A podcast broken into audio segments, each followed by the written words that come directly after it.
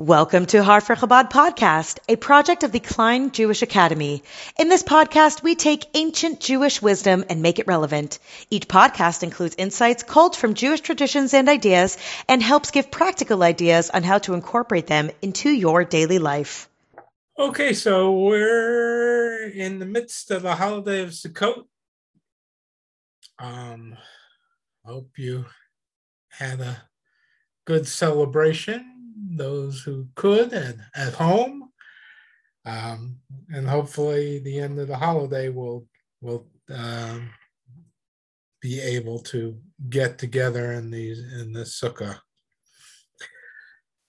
So we're going to talk about the this bequeathing the heritage and this this term bequeathing the heritage came from, uh, as you can see on the slide, the uh, the prayer book for Rosh Hashanah, and this was actually the chief rabbi of Israel, uh, Rabbi Yisrael Meir Lau.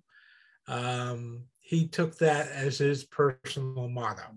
So, my Creator, grant me the understanding to bequeath the heritage you know, this sums up so much of what we try to accomplish as Jews. You know, we're part of this chain that stretches back thousands of years. Uh, we've uh, survived impossible odds, and uh, a lot of us feel that it's our duty to keep the chain going. Of course, the question is how, you know, how do we really ensure? Yeah, you could just stop there, yeah, Jerry, on those slides, um, because we'll talk about a couple of examples. Um, how can we ensure this chain remains unbroken and we stay connected to is Judaism? And uh, they have a couple of examples here. So these are a couple of portraits of contemporary Jews. So number one is this Pierre. He's a traditional Jew living in France. Uh, Jewish identity is important to him, and he definitely believes in the God of the Torah. However, he's not entirely sure what to do with those feelings. Um, and it's the Sunday before his son's bar mitzvah Pierre wonders how he can make Judaism more meaningful and enduring both for him and for his son. And then there's the other example of this uh, woman, Diana, who came from a religious home, but she uh, gave up that tradition years ago. One day she reads an article about something Jewish and suddenly breaks down in tears. And she realizes how much she misses her old way of life, but she feels sort of stuck after 30 years. She's not sure how she can just pick up where she left off. You know, she wonders how can I make that heritage mine again after being out of it for so long. And so that's the, the question for discussion. You know, how what advice would you give to either or both of these people about keeping the heritage going. Yeah, if anybody has some ideas.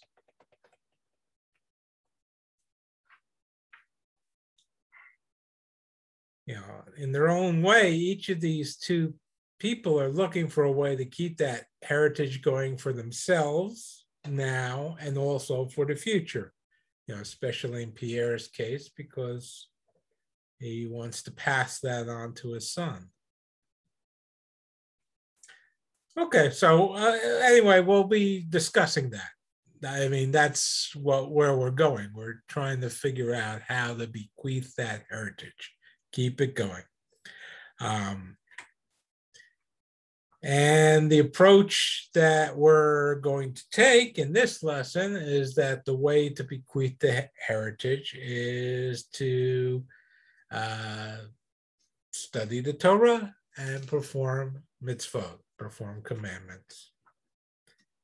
because the reason is that ultimately it's the Torah and the commandments that give us our identity.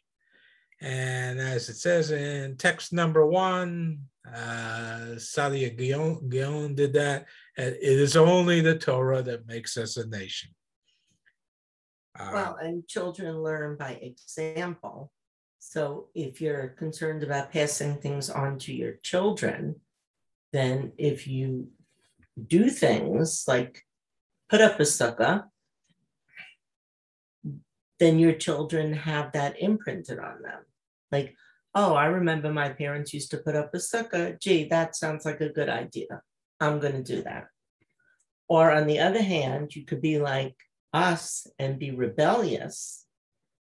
And our parents did not put up a sukkah. Yet somehow things got passed on to us. I'm not sure how my parents did it because they didn't really do anything in the house. Yet we always knew we were Jewish and we, we knew certain things, even though my parents did nothing. Okay. Yeah. I mean, certainly our children remember the sukkah and uh, want to continue with that. That's right. All right, but as I said, we rebelled. Mm-hmm. well, I found that in, in my studies that it, seems like it's every other generation. Right, right. And uh, modern Jews, I guess you could call it. Yeah, I, I see that. I see that with you know friends that I have and the same thing. Yeah.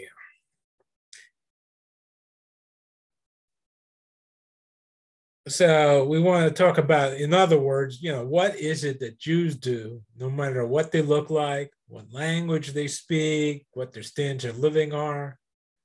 The one thing that point that stands out is studying the Torah.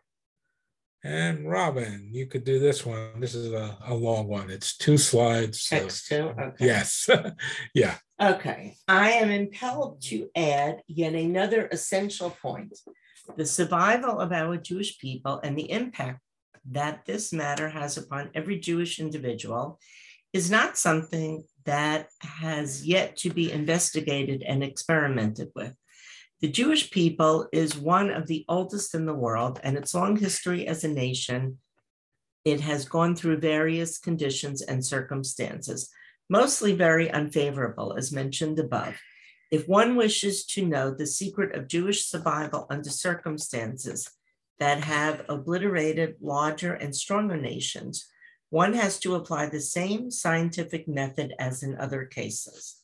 In other words, it is necessary to find the common factor or factors in all the various periods of Jewish history, which would then have to be taken as the basis of Jewish survival.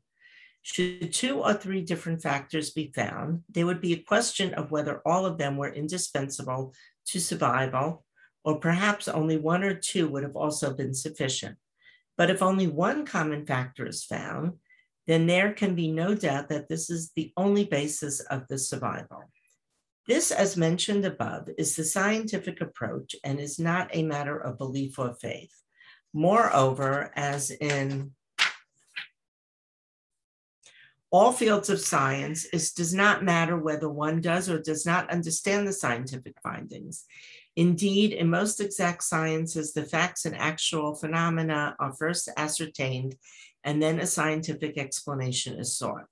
Now, going back to the long history of our people over a period of some 3,500 years, it will be seen that there has been only one factor that has preserved Jewish identity and survival throughout the various periods of our history. This factor was not language, nor mm, country, nor anything else which is often associated with nationhood and nationalism. For in all these things, there have been radical changes from one period to another, as anybody familiar with Jewish history knows.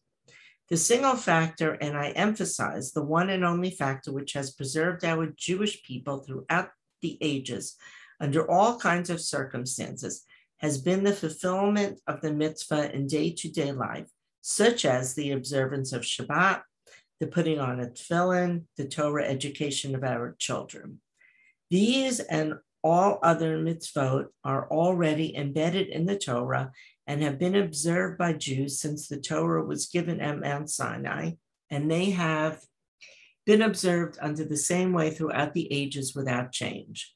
A further proof that this is the secret of Jewish survival, if further proof is necessary, is the fact that there have always been deviationists. Mm-hmm. The Torah relates that immediately after the Torah was given at Sinai, they were the worshippers of the golden calf. Similarly, throughout the period of the judges, prophets, and kings, as well as the post biblical period of the second Beit HaMikdash temple, and later, these deviationists attempted to steer another course away from the traditional Judaism, but they could never take root within the Jewish people. Either these deviationists eventually realized their mistake and returned to the fold of observance of Torah and mitzvot, or they were completely assimilated among the nations of the world without having anything further to do with the Jewish people, least of all with Jewish survival. Yeah, the fact is that it's not, you know, a smooth road. We're always going to experience ups and downs in our Jewish observance. You know, uh, sometimes, you know, people just simply won't feel it. Uh, you know, and prayer, uh, sometimes it just goes with emotions and do the prayers because that's what they have to do. But they they don't get into it. They don't get into the groove, the uh, into the flow. Uh,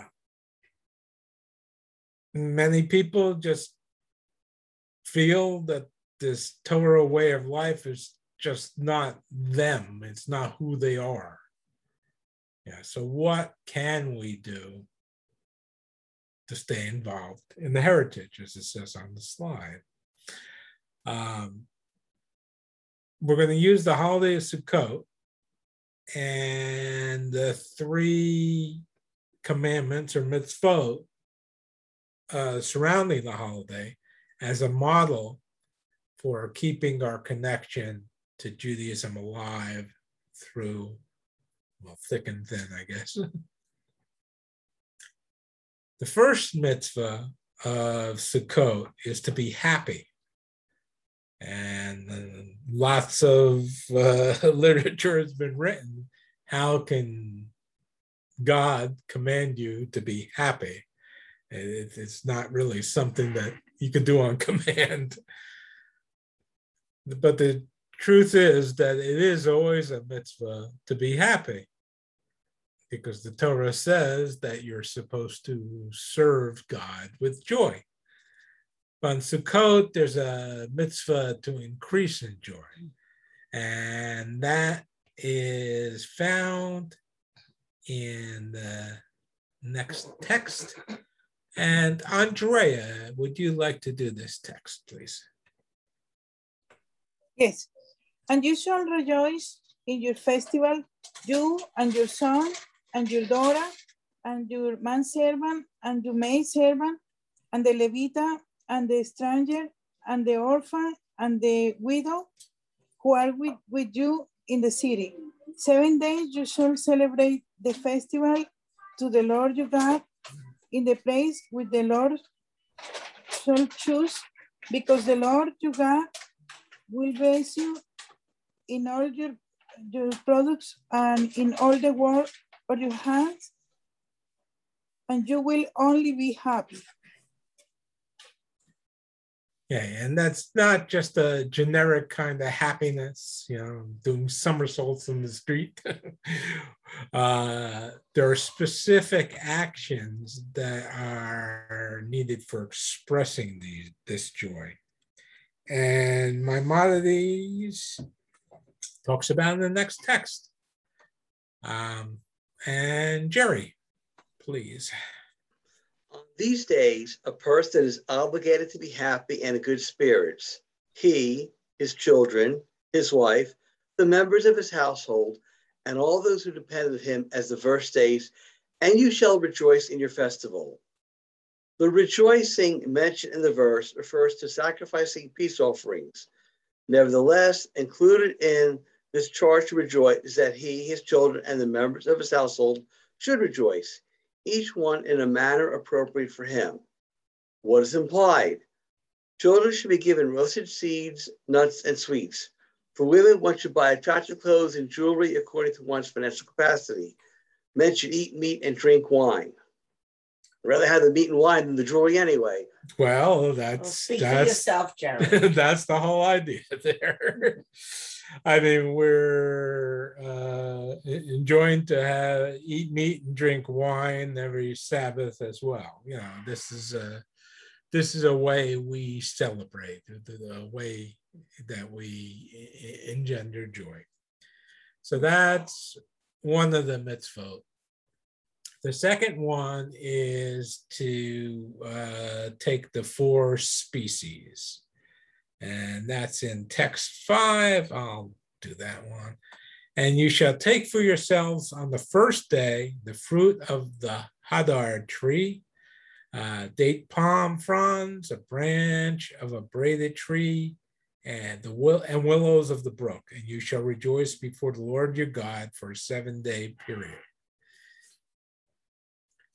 So every morning of Sukkot, except for the Sabbath, we take the the lulav and the etrog, at least two of the aravot branches and three of the hadassim branches, and shake them together in all six directions north, south, east, west, up, and down.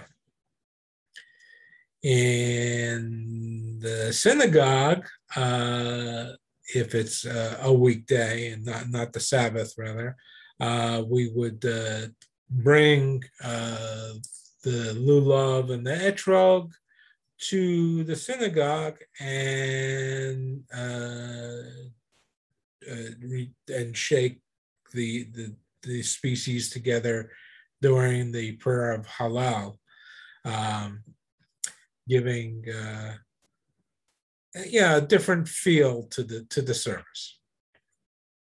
So that's the second mitzvah of Sukkot. The third mitzvah is the one that gave the holiday its name, the Sukkah. So we build this temporary booth or a outdoor room and cover it with uh, some natural uh, covering on the roof uh, with openings so that you can see the stars at night. Um, it could be uh, three uh, three sided or four sided. Um, and so that and that's where you uh, shake the uh, those four species in in the sukkah. Okay. Um, yeah. So for a seven day period, you shall live in booths. Every resident among the Israelites shall live in booths. Booths. Booths. Excuse me. Not boots. Um, we're going to try and demonstrate how each of these mitzvahs or commandments represent an important element of our Jewish identity and the relationship with God. By holding on and uh, keeping these three elements, uh, this is the one way that we can bequeath the heritage. So, so there's your three elements the rejoicing, the four kinds. And notice it's the woman that's Buying the wine. buying the Yeah, wine. She should be at the jewelry She store. should be, yeah, Picking out exactly. diamonds. Actually, I'm looking at the sukkah booth. Isn't that a little too closed in? I thought they're supposed to have been open to the sky to some extent. Uh, no, no, no. You see those? That's a split bamboo there. There's a lot of space in between those uh, those uh, pieces of bamboo. Okay, so it'd be considered kosher enough. Oh yeah. Oh sure. Yeah. Um, yeah. I. Yeah. If you ever gone to to my our sukkah, we have uh, yeah we have a very similar uh, shkach uh, or or roof covering, and yeah, you can definitely see to the sky. Probably about well uh, between a third and and and a half or uh, of uh, of the roof is uncovered to the to the sky really from there it's ju- you just can't see it because of the angle Yeah, if they would have been looking up, you would have been able to see. right if you if you took a picture you lie lie on the ground of the sukkah and, and looked up you'd see lots and lots of of sky there Okay, because from that angle, you have to admit it looks pretty closed off. Mm-hmm. Yeah, yeah. It's it's just the angle of it. Uh, but that's why you know you only have those uh, the solid planks uh, as well as minimal as you can as you can do it, uh, so that you're not block definitely blocking off the sky under those planks, and that's why most of the the majority of the planks, the two of them, go across the uh, we try the width as opposed to the length. The other direction. Yeah, yeah. Uh, you, you just need more more planks then. That's all. Okay, so th- this an interesting thing about this mitzvah of the four kinds, that that middle mitzvah.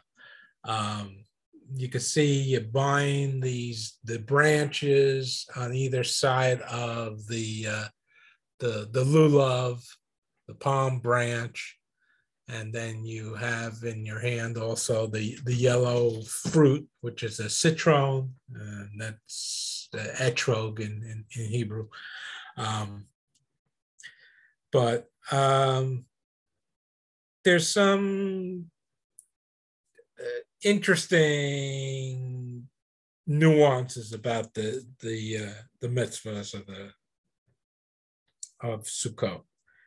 You know, many mitzvahs involve some kind of specific object that has to be used in a specific way. Uh, you light candles on Friday nights.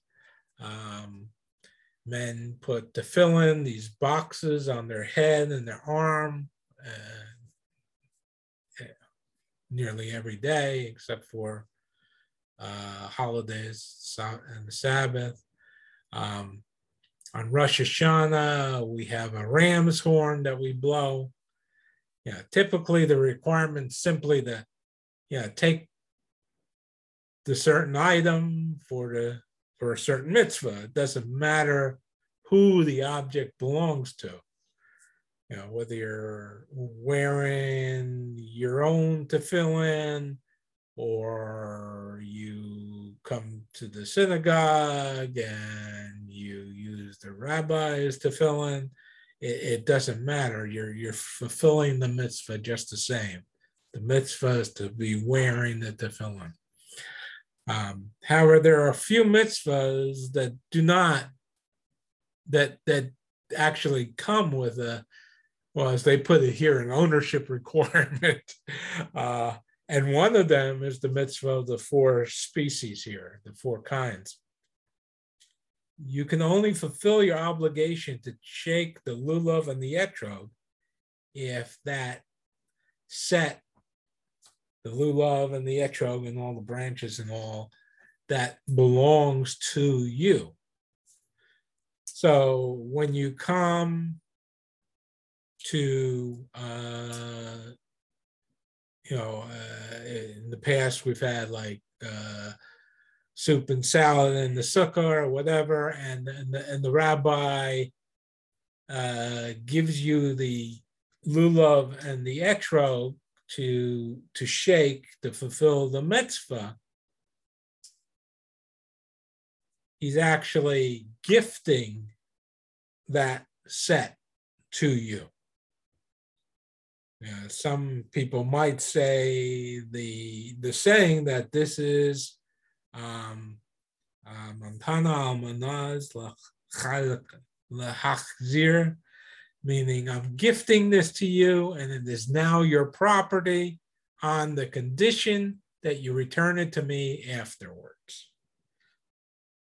So it's important for the lender to make this declaration or at least think it when he gifts you that that that set of uh, four kinds um, so that it's not just a loan it's an actual gift. If ownership is not conveyed onto the borrower uh, the mitzvah isn't being performed. And obviously we, we have that condition that you return it to me afterwards. So after you're done you give it back to the owner. Yeah. the language makes plain that that's a loan not a gift. In the case of a loan the original owner would retain ownership. You know if you lend somebody um, you know, uh, hedge clippers so that they can do their do their yard. Um, they don't. The people who borrow that do not do not own it. They're going to return it, or they should be returning it. Um, but if it's gifted to you, you know, you, as long as you have it, you have full ownership. And so, in the case of these four kinds, you can use it for your personal mitzvah. So, what's the basis for this ownership requirement? If we go back to text five, you know, maybe you can go back, Jerry. It says, and you shall take for yourselves. Say the the first line there. There's the words for yourselves is, is sort of superfluous, it seems, but the rabbis and sages that deduced from that that the four kinds must belong to the person taking them. Now we can go to text seven. Hmm. And who are we up to? I think nine. Oh, okay. Okay. From the words for yourselves, the rabbis derived one does not fulfill his obligation on the first day of the holiday with someone else's lulav.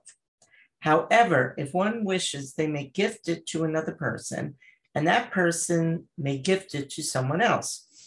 It happened once that Rabban Gamliel and the elders were traveling on a ship, and they had only one lulav set among them, belonging to Rabban Gamliel.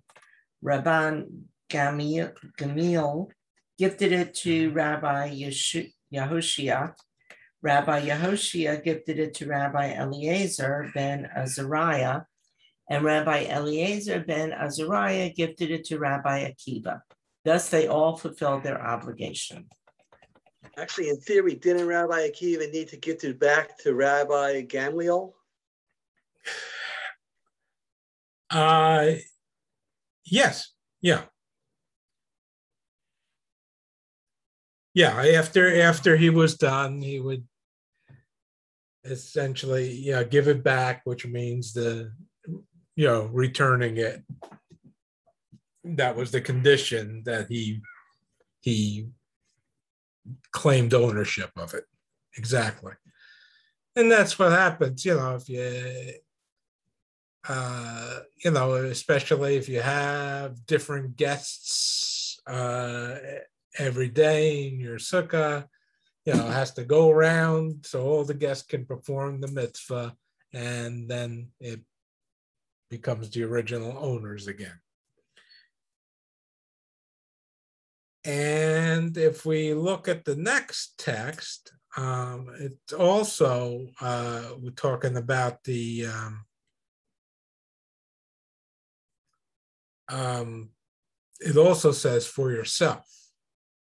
You shall make for yourself the festival of Sukkot for seven days when you gather in the produce from your threshing floor and your vat.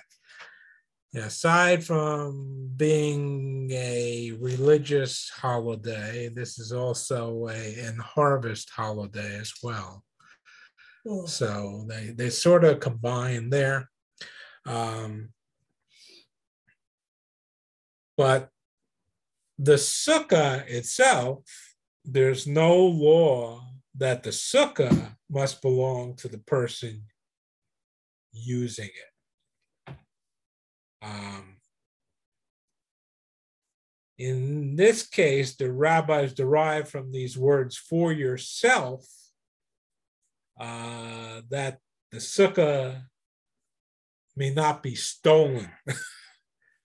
a borrowed sukkah is acceptable. And when you come to, well, let's keep with the example of soup and salad in the sukkah, you're fulfilling that mitzvah of dwelling in the sukkah, uh, even though the rabbi didn't give the sukkah to you. You know, we're all gathered in the sukkah, having your soup and salad, and uh, you're fulfilling that mitzvah by just being in the sukkah. All right. Um, and let's go on to the next text. Okay, Andrea, if you would. Yes. The rabbi says, although they say that the person does not fulfill his obligation on the first day of the festival with someone else lulav, one does fulfill their obligation with another person sukkah, sukkah. At the verse of the state, every resident among the Isra Israelites shall lead uh, in boats. This teach that all the Jewish people are fit to uh, reside in one sukkah. And in what, in what do the, the rabbis derive from there for yourself? They derive that one does not fulfill his obligation with stolen, uh, stolen sukkah. However, a borrowed sukkah is permitted as the verse state, every resident. So you can go to any sukkah that you're invited and you can fulfill the mitzvah. Uh, hold on a second here. I'm not saying it's right, but I can understand stealing a lulav at, an etrog. I can't understand anyone stealing a whole sukkah. oh, crazy things happen. People steal cars, don't they? Do you know what a sukkah costs? Give, give a hundred, like a what? A couple hundred bucks, right? A hundred? I said a couple hundred. A couple thousand. A couple of thousand. Wow. Um, you get, I mean, uh, some sukkahs fell down recently, especially the panel sukkahs and how big. I mean, sukkahs aren't cheap. And uh, I mean, think of a Chabad rabbi who has to provide for his community a sukkah, and uh, some guy has some sukkah available, and just a few extra shekel if you uh, just have to rent a U-Haul for 19.99 for an hour instead of uh, some of the other options.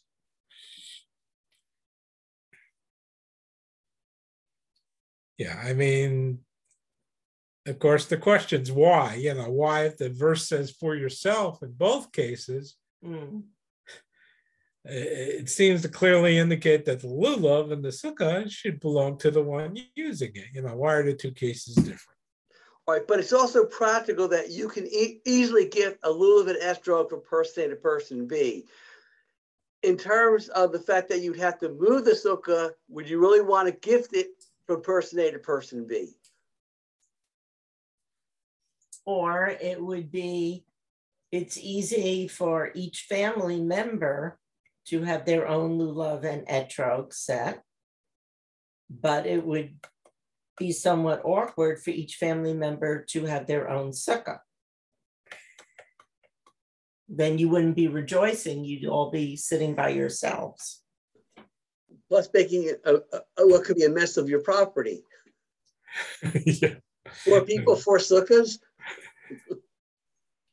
yeah, I mean, this is this is a a festival where you're commanded to come during temple times you were commanded to come to jerusalem. Yeah and celebrate. So what did you bring your sukkah on your back with you? How did you know you were supposed to go there with your sukkah too? No you're supposed to go there with your lulav and that but not your sukkah But were you supposed to be there for all seven days of the holiday, or you could just go for one day? Well, the first two days and the last two days are a holiday. Right. Yeah. Yeah. Again, it, it it's also comes from an agrarian uh, community. Mm-hmm.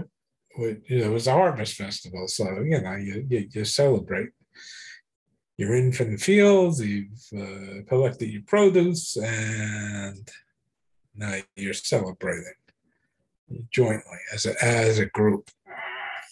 And and we'll get into that. That that this is that's one of the features here that you know we're we're one community, we're all a part of piece of God.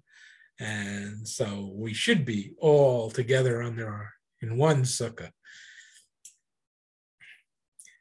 So, you know, a, a mitzvah is not just a rule, you know, you know just a, a commandment. It's it's it's also a means of connecting with God.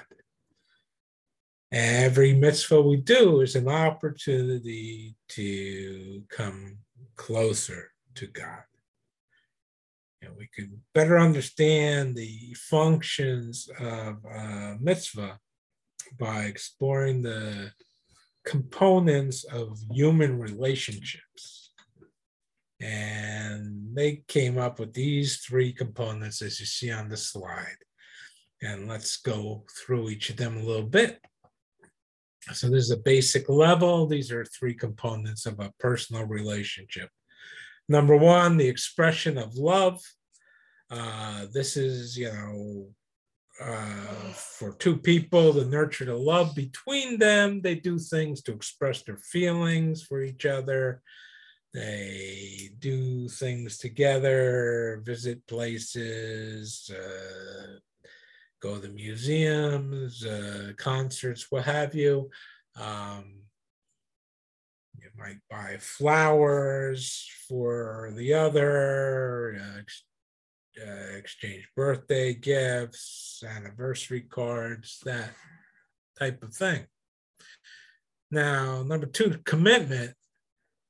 You know, sometimes even the best of relationships, this expression of love sort of breaks down a little bit. You know, you might have a have an argument, a falling out, um, someone might say a hurtful thing against the other person, and or you're just getting on each other's nerves.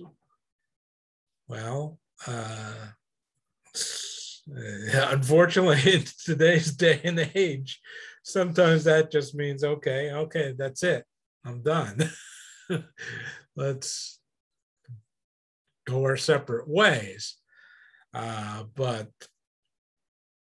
in a, a, more mature relationship, instead of throwing in the towel, you'll find a way to come together again because as we found in step one there, or the component one, we really do love each other and we have a commitment to keeping this relationship alive. Number three, component number three is identity. Okay, this is when the relationship has matured so much that the two parties stop thinking themselves as independent entities who love each other, but more as one unit. And let's illustrate this with an example. They use health bars, but let me let me use something else. Uh, you're going to the supermarket and your spouse asks you to buy a specific brand of coffee. Actually, I saw in the ShopRite circular that September 29th is National Coffee Day, right? so we'll use coffee. If you do buy that coffee, you've expressed your love. You've, you've you know, satisfied the desire of your spouse. That's the first component in that relationship, okay? Uh, say you forgot to buy that coffee. Or maybe you bought the wrong one. Your spouse is disappointed, but accepts your apology hmm. And you promise to do it right the next time. There's no gift of love here, but there's an expression of commitment, the second component in the relationship there. And the third level happens slowly over time it's when you stop thinking that my spouse wants this specific kind of coffee, but instead you think of it as our kind of coffee.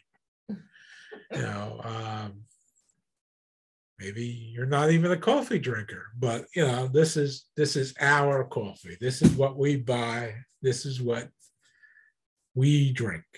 you know, it's not just your spouse's desire, but your own. Let's apply this with our relationship with God. The most basic part of a relationship with God is the performance of the commandments.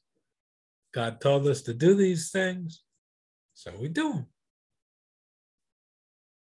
And that's how we show our love for Him.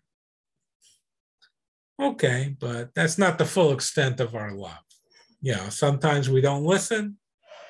Uh, sometimes we just don't feel like it or whatever, doing it, or pass it up for something else.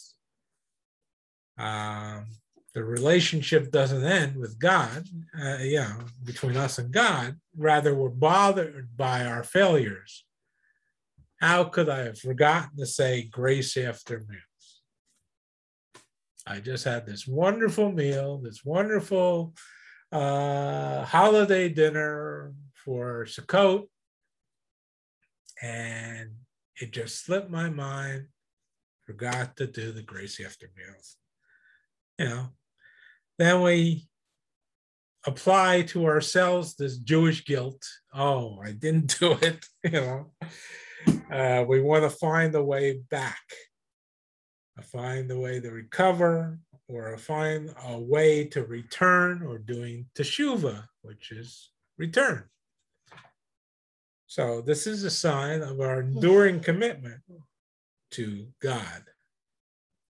And the deepest measure of the relationship, component number three, is the recognition that despite what we may or may not do, and the fact, the final, in the final you know, when when all else fails, the fact is that our soul is a part of God. And here we have text 10. And oh, do we where are we at? I think we're uh, yeah, okay. Yeah, no, Jerry, I believe. Okay, sorry, I had to find the mute button. Okay, no problem. There are multiple levels of the Jews' bond with God. The bond forged by performing God's mitzvot, obeying all of God's precepts. A bond between the Jew and God that runs deeper than performance of the mitzvot. This inner bond is demonstrated by the fact that when one has transgressed God's command, it troubles him, prompting him to do teshuva. Inasmuch as teshuva comes from a deeper place than the connection forged by mitzvot, teshuva can remove the stain of sin that has weakened the manifest connection. Nevertheless, this deeper connection is also limited, defined by teshuva. Number three, the inherent bond between the soul's core and God's core. The bond, this bond is entirely unlimited and undefined and is too deep to be expressed by any kind of action, not even the act of teshuva. This bond cannot be achieved by any set of actions or regimen of this divine service, because any human action, lofty as it may be, is ultimately finite. Rather, this bond exists naturally in every Jew in the core of the soul which is truly a part of God on high. Even now, when it resides in the body, the soul is enmeshed and glued to you and one with your oneness. Okay.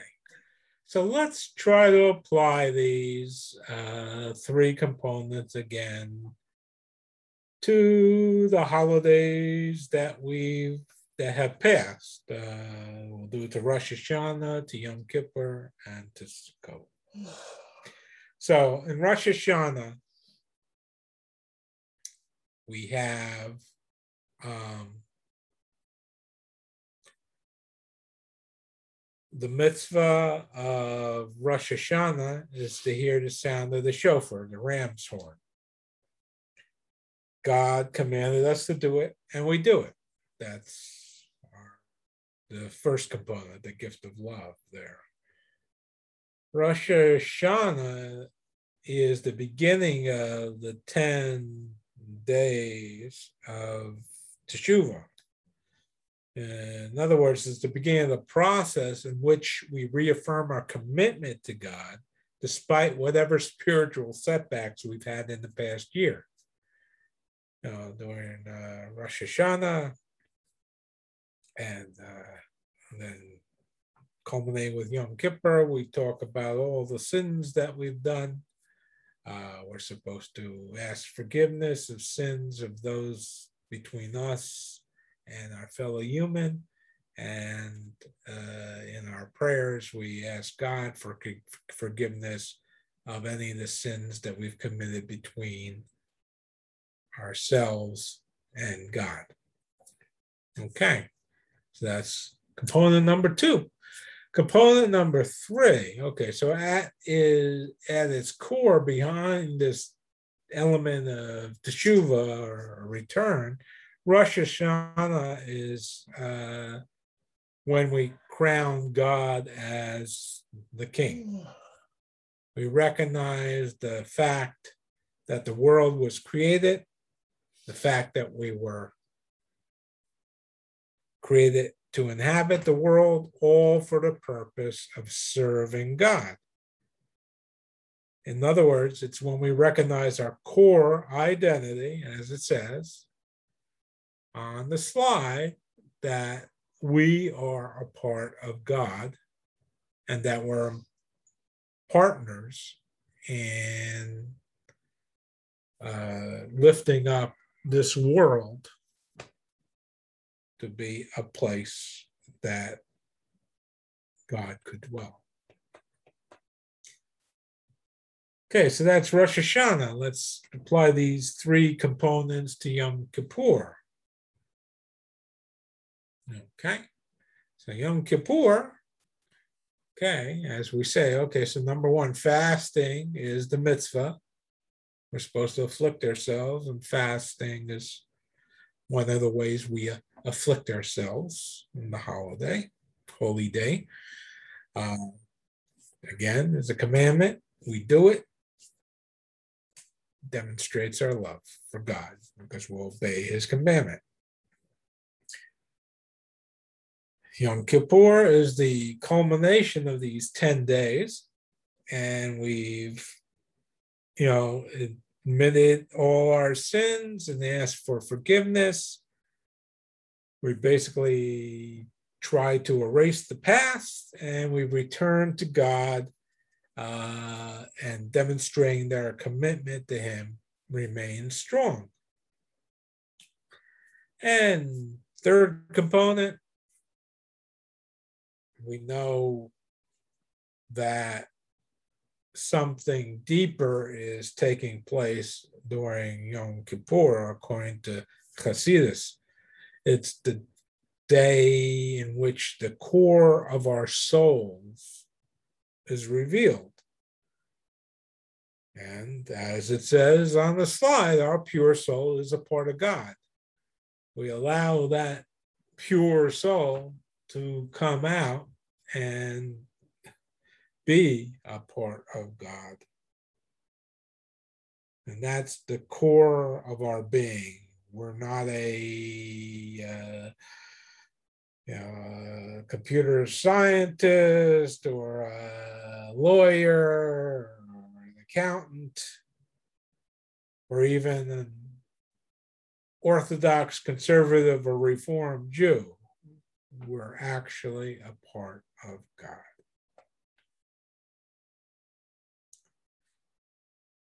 All right, so we've got those components, compared them, uh, applied them to Rosh Hashanah and Yom Kippur. Now let's go to Sukkot. So in Sukkot, we rejoice with good food, nice clothes, jewelry, you know, good you know, wine, meat, you know, we're enjoying our holiday with God. It shows the bond that we have with God. Okay, component one there. Component two is the commitment or the teshuva. Um, we've undergone a roller coaster here. We had went through Rosh Hashanah and Yom Kippur. We we finished 10 days at Teshuva. you know, we pleaded our case before God and we're begging Him to grant us a good year. There's a midrash that tells us that when the Jews hold their lulav and etrogs uh, in their hands in Sukkot, they're like people emerging victorious from battle. They're holding the symbol of victory in their hands. So the, this means that the lulav is a symbol of our commitment to God and the fact that our relationship endures despite all our mistakes.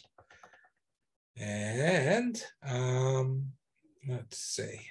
So we're up to. I'll read. Yeah. You okay? Yeah. One. To what can this be compared? To two men who went out before the king for judgment, and nobody knew who won the case. The king said, Whoever walks out holding a javelin, know that he is the winner. Similarly, the Jewish people are judged on Yom Kippur, and nobody knows who won the case. God says, Take your lulavim in your hands so everyone will know you are victorious in judgment. Okay. The deepest element of our bond with God is represented by the sukkah.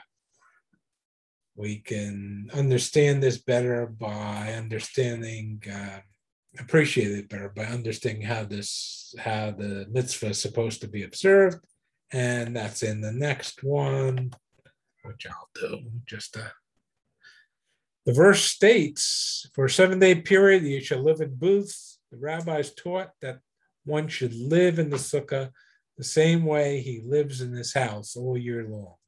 The Torah obligates us to leave our homes and live here in the sukkah. Thus, the rabbi said, for all seven days, one makes the home one's secondary residence and the sukkah one's primary residence. How? One who has nice bedding and nice utensils should bring them to the sukkah. Likewise, all the drinkware one needs should be with him in the sukkah, just as they are with him in his house all year. I have a question about this, Rabbi. You know, uh, I know Chabad doesn't tend to uh, sleep in the sukkah. but you know, here he's talking about bringing his bedding into the sukkah.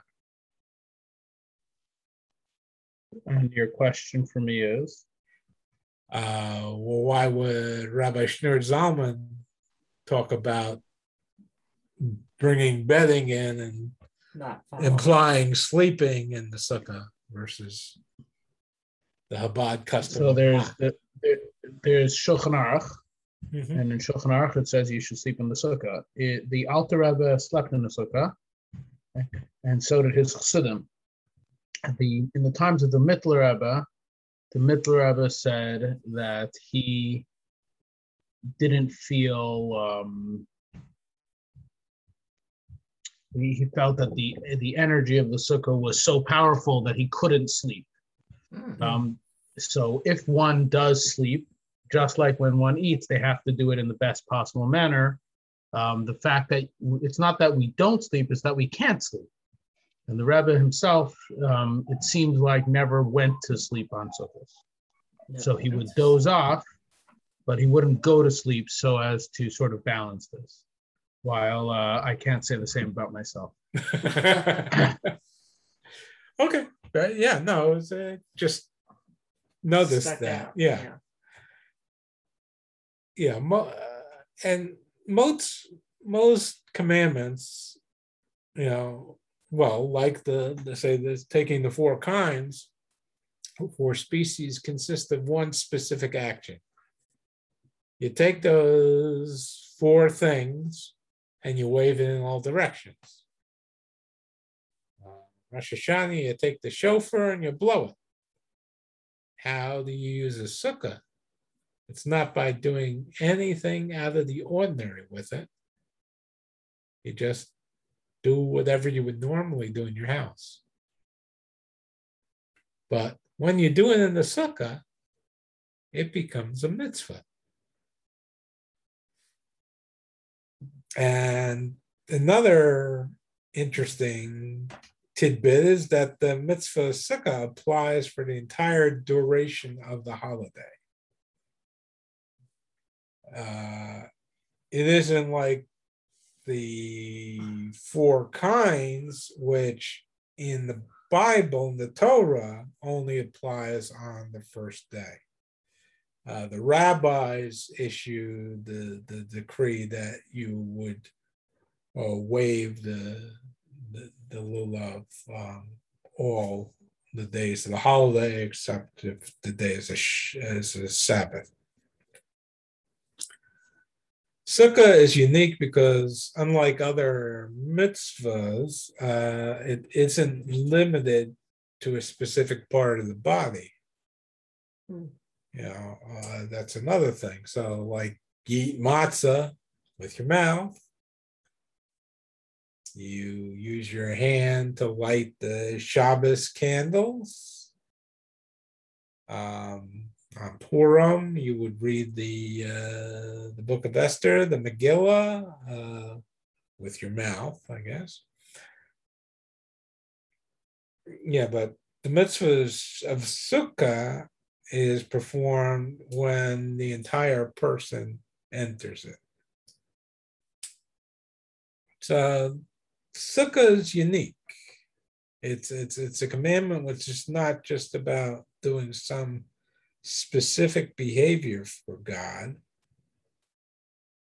but it's more, and I guess that gets to some of this this idea that there's this energy in the sukkah that didn't allow the Hasidim to to sleep. Um, it- you know, this is well, God, godly energy, and and the sukkah is about God being part of my very identity.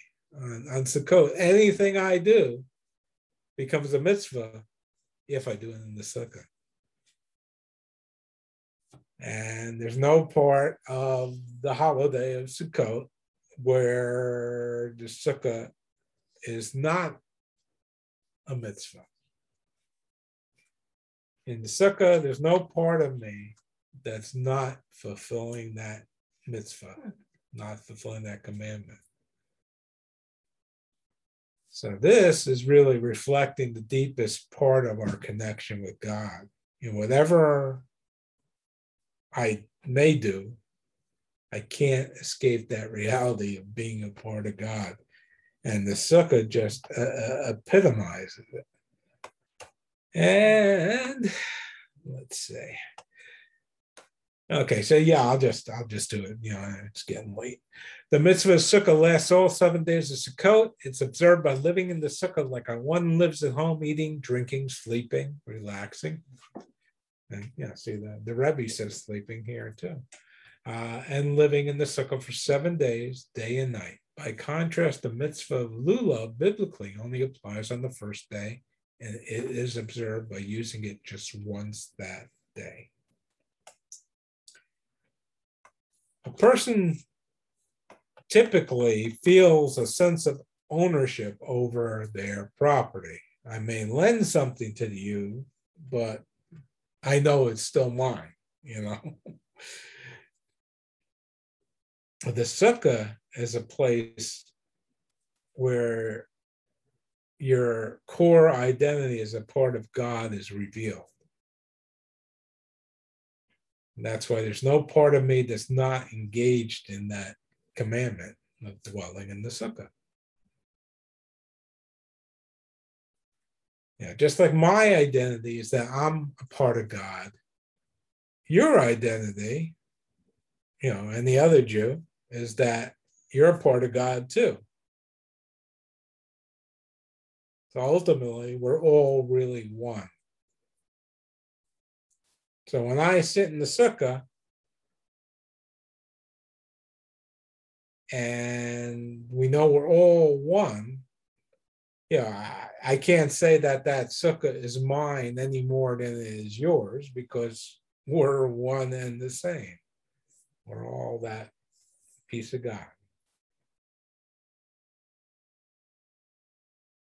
But it's important that you know for the sukkah to belong to the person sitting in it just like it's important for that lulav to be belong to that person using it. The difference is that in the sukkah i don't have to confer any ownership on you. We, we don't have to i don't have to gift it to you because we're all one. We all share in that ownership automatically and that's the uh, what the Rebbe explains is is the deeper meaning of the the the statement in the Talmud that all the Jewish people are fit to reside in one sukkah. You want to do this one? Sure. Just a, 14. Yeah. Inasmuch as sukkah is the manifestation of God's coronation, during which the Jewish people are united with God, it is understood that no division is possible between one Jew and another. In other words, the fact that all the Jewish people are fit to reside in one sukkah means that because the sukkah is so great, the Jews are inherently united. This is not the kind of unity with the two bound together as one, but the kind of unity of something that was always one to begin with, one being. Okay. The only thing that doesn't work is a stolen sukkah. Someone who enters another sukkah without permission shows that he's taken himself out of this shared sense of common identity and you know being part of the whole since he breaks the unity, he can't be doing the mitzvah of dwelling in the sukkah properly. So we were trying to find out yeah, how we bequeath the energy, heritage rather. You know, what can we do, you know, uh, to nurture that sense of identity and pass it on to those who come after us you know, these festivals that we're we we've had during the high holidays and now during Sukkot shows that we have those three components. We must invest in the behaviors and gifts that nurtured our relationship with God. We must remain committed to that relationship with God so that even though we have setbacks, you know, the relationship's not derailed. And we must finally be keenly aware that Judaism is the core of who we are.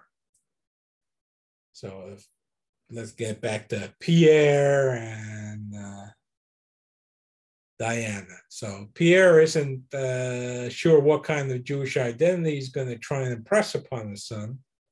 We can give him an answer. You know, the first is to perform the mitzvahs. you know, the actions which express our relationship with God. And as for the commitment part, we know that whatever happens, we can always come back. We could do this teshuva, return, uh, be repenting of the acts that we didn't do or did wrong and promise not to do it again. Yeah, commit to not doing it again. Um, and then finally, again, Judaism is who I am. It's that's you know that can't change. So you can always you can you know by demonstrating by doing the mitzvahs by being repentant and trying to start over again um, that shows your your commitment to god for diana you know she feels that you know she left the fold 30 years ago how can she go back you just have to remind her that nothing you might have done or not done can take your connection to Judaism away from you. Once a Jew, always a Jew.